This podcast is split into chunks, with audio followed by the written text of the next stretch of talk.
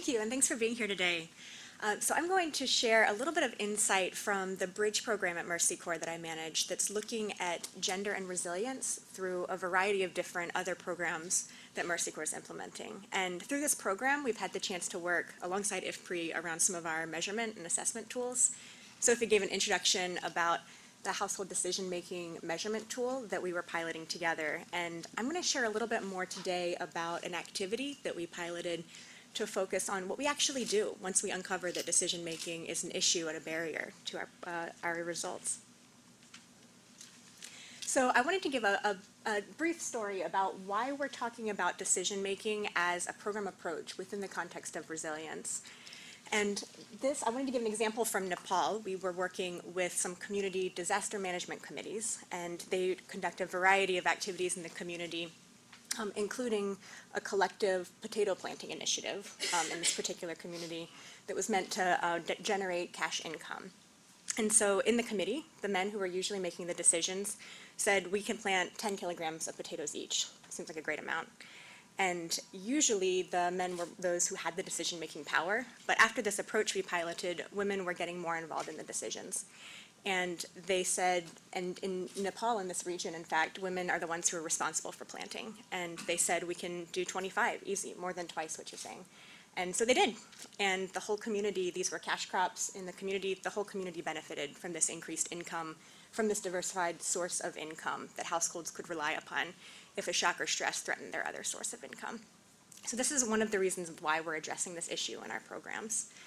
Just a bit of brief background about this program. It's been two and a half years, and it is uh, it, uh, an unusual program in that we're focused on capacity building in particular around Mercy Corps and our capacity to implement programs that apply, as Tom mentioned, this dual lens of resilience and gender to our programs. And so we're working in with six different programs across three countries, Indonesia, Niger, and Nepal and we take an approach of three phases. So in our first phase, we worked with these programs to conduct gender and resilience assessments. The second phase, we piloted different activities to address gaps identified, and then worked to consolidate learning. And so through our action plans that we were developing in, in phase two that were building upon gaps identified through these assessments, we were identifying different gendered pathways that were standing in the way of our resilience strategies we were applying. And there were some commonalities across these different pathways. And so these were the areas that we chose to focus on. And they were, in addition to equitable household decision-making, access to market linkages and women's meaningful participation in community groups as well. And these are all interactive as well. They will, um, as, as you shift one area, that can have an effect on other areas as well. And so today we're just going to talk about household decision making and the approach that we took in order to try to address this topic that comes up over and over, but often it's, it can be challenging to take this understanding of a gap to what we actually do within a program context. So what do we do? The pilot that we conducted was in two programs in Nepal and one in Niger, and we, we called it the Household Dialogue activity. And this photo, although it's not great quality, is from our pilot in Niger when we were bringing men and women together. So this was a four-day training with couples, with men and women. We brought them together and had facilitated discussions and conversations around a variety of topics, some of them rooted in gender equity and gender behaviors, roles and responsibilities, and then also working on just communication skills and dialogue and facilitating dialogue around household finances and disaster preparedness at the household level. And our approach was really focused on household harmony. We were trying very hard not to shift into this concept of, you know, oppression, men oppressing women. We wanted to stay as far away from that as possible and really focus on more of a household harmony approach. And then our facilitators conducted six weeks of follow-up, at least. In some cases, it was uh, several months or longer than that.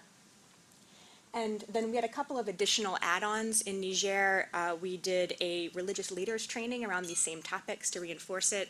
I would actually say this is probably not optional in Niger. This was a really important part of the program to really reinforce the behavior change at community levels.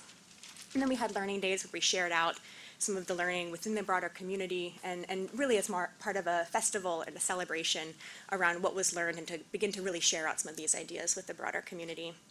And then in Nepal, we offered uh, economic support, so small-scale grants to uh, to different communities and families that were participating in this activity so that they could follow up immediately on some of the joint decisions that they were making around women's participation in market activities as well. And I could share different uh, quotes from participants, but I, one of my favorites actually came from our program coordinator in Nepal. She was the district coordinator, and she said, for us, this activity, the household dialogue is a magical touch. When we go to the field and we talk to those who've been part of the household dialogue, and they talk about the changes that have been applied in their lives, we think, why not in our own families? We never imagined a simple training could be so powerful. And this spoke quite a bit to us of the program staff themselves were recognizing the shift they could see within the community and within their effectiveness of their own program. So what did we learn? This is, a, a, hopefully you guys can see most of this, but I'll go over it uh, briefly. This comes from research that we conducted in, excuse me, thanks. This comes from research that we conducted. I try to move around a lot when I speak, but that doesn't work with mics. Uh, in, and we have a research brief available that's out on the desk as well uh, around what actually shifted. What are these links between these shifts in sociocultural norms and resilience and to climate and ecological shocks?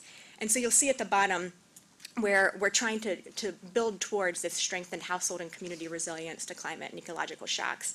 And we have a series of resilience capacities identified here that previous research has shown this linkage between social capital, information sharing, even decision making, and strengthened resilience in many different instances. And so our programs take these strategic approaches that are looking at increasing attendance in community groups and activities that are relying on participation at decision-making levels in order to implement their resilience building strategies within the programs. But there's often these sociocultural barriers to participation that women in particular face, including time, mobility.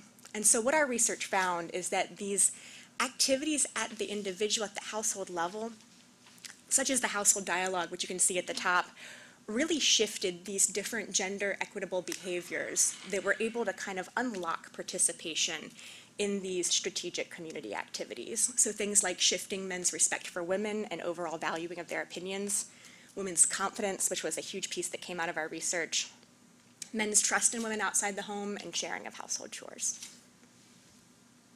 And this is just a brief, I know there's a lot of text on this, but this is a, a, brief example from the real gender and social inclusion resilience and action brief that Tom mentioned earlier that's available of what is this linkage when we're starting with this pathway of, of women's equitable participation in decision making?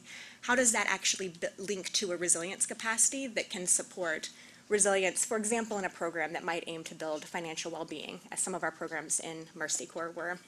And so you look at participation in financial decision making, and that in many cases can lead to improved financial management. And there's other factors that go into play as well. You've got uh, women's financial literacy and general skills around finance and knowledge of the household.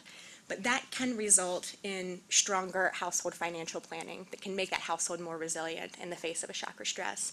And critically, if a husband is not present, a wife has the power to make the decision on her own, even if he's not there respond.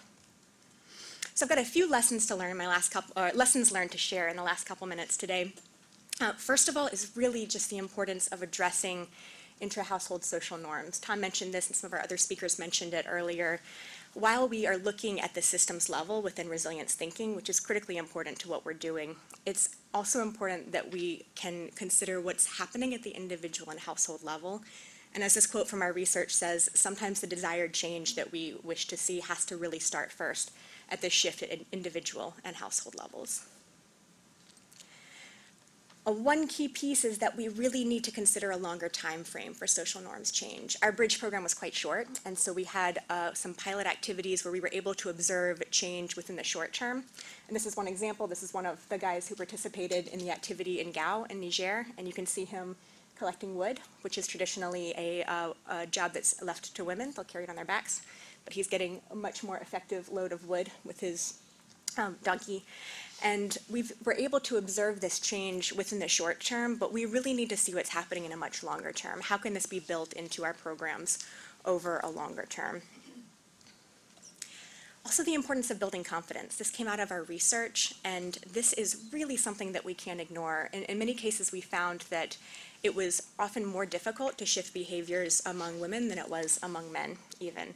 And this is not meant to put the onus entirely on women, but that oftentimes these internalized gender norms and the systemic inequality that we face can be quite internalized and can be very challenging to overcome. And this is a quote from, it's uh, an article in The Atlantic that was looking at the confidence gap, actually globally, looking at um, in the US, in Europe, and worldwide, what this, uh, that this is a, a huge issue that actually can stand in the way of success in many different areas. But as it ends up here, the good news is that with work, confidence can be acquired, which means that this confidence gap in turn can be closed, and we did see this through our work as well. Another important piece that's come up a couple of times is this importance of integrating activities. We, addressing social norms is critically important, but we also must be, be sure to work this into a broader, complex program strategy. And this is one example that's also featured in the real brief around what one of our programs did in, in uh, Western Nepal around looking at the dairy value chain for, particularly for um, lower caste members. And so there's a concept that the lower caste in Nepal or the Dalit caste, that their milk will be unclean, and so many times uh, other community members will not purchase it. And so the community, our, our program took kind of a dual approach to addressing this. One is that they set up these demonstration farms with the healthy Dalit cows so that people could see that their cows were quite healthy, in fact, and that there were no problems with it, to try to shift these underlying social norms.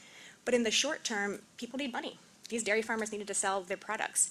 And so the team also took an approach of training on making ghee or clarified butter, which was uh, a much more accessible product for the community and wasn't seen as quite as unclean as the milk was.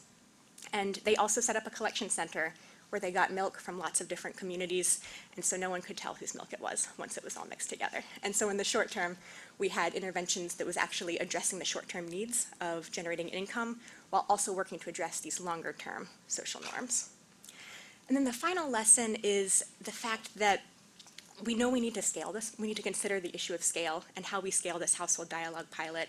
And we addressed a couple of different uh, a couple of different issues in order to scale around looking at spillover effects, which was noticed quite a bit in Niger of these households that were quite influential and role models and, and uh, narrowing down, so we're targeting just kind of specific households who were leading change, working among gatekeepers like religious leaders. But I really wanted to highlight that there's no shortcut. In some cases, when we're talking about social norms, this is big change. It takes a lot of effort and a lot of energy, and we need to be careful that we don't cut this short and lose what the real benefit is of shifting this, um, shifting this activity. And household dialogue, in fact, was not a particularly expensive intervention. It was seventeen to twenty dollars a beneficiary when we did the, did the math out. So it's, um, I, I wanted to leave you with, I, I believe it is worth the investment to take on these activities and really, really address these issues. And then finally, we've got some resources to share for you, but we do have toolkits available in our research in order to actually implement some of these activities, household dialogue, and the measurement toolkit on household decision-making and the other pathways that we worked with with IFPRI. So thank you so much.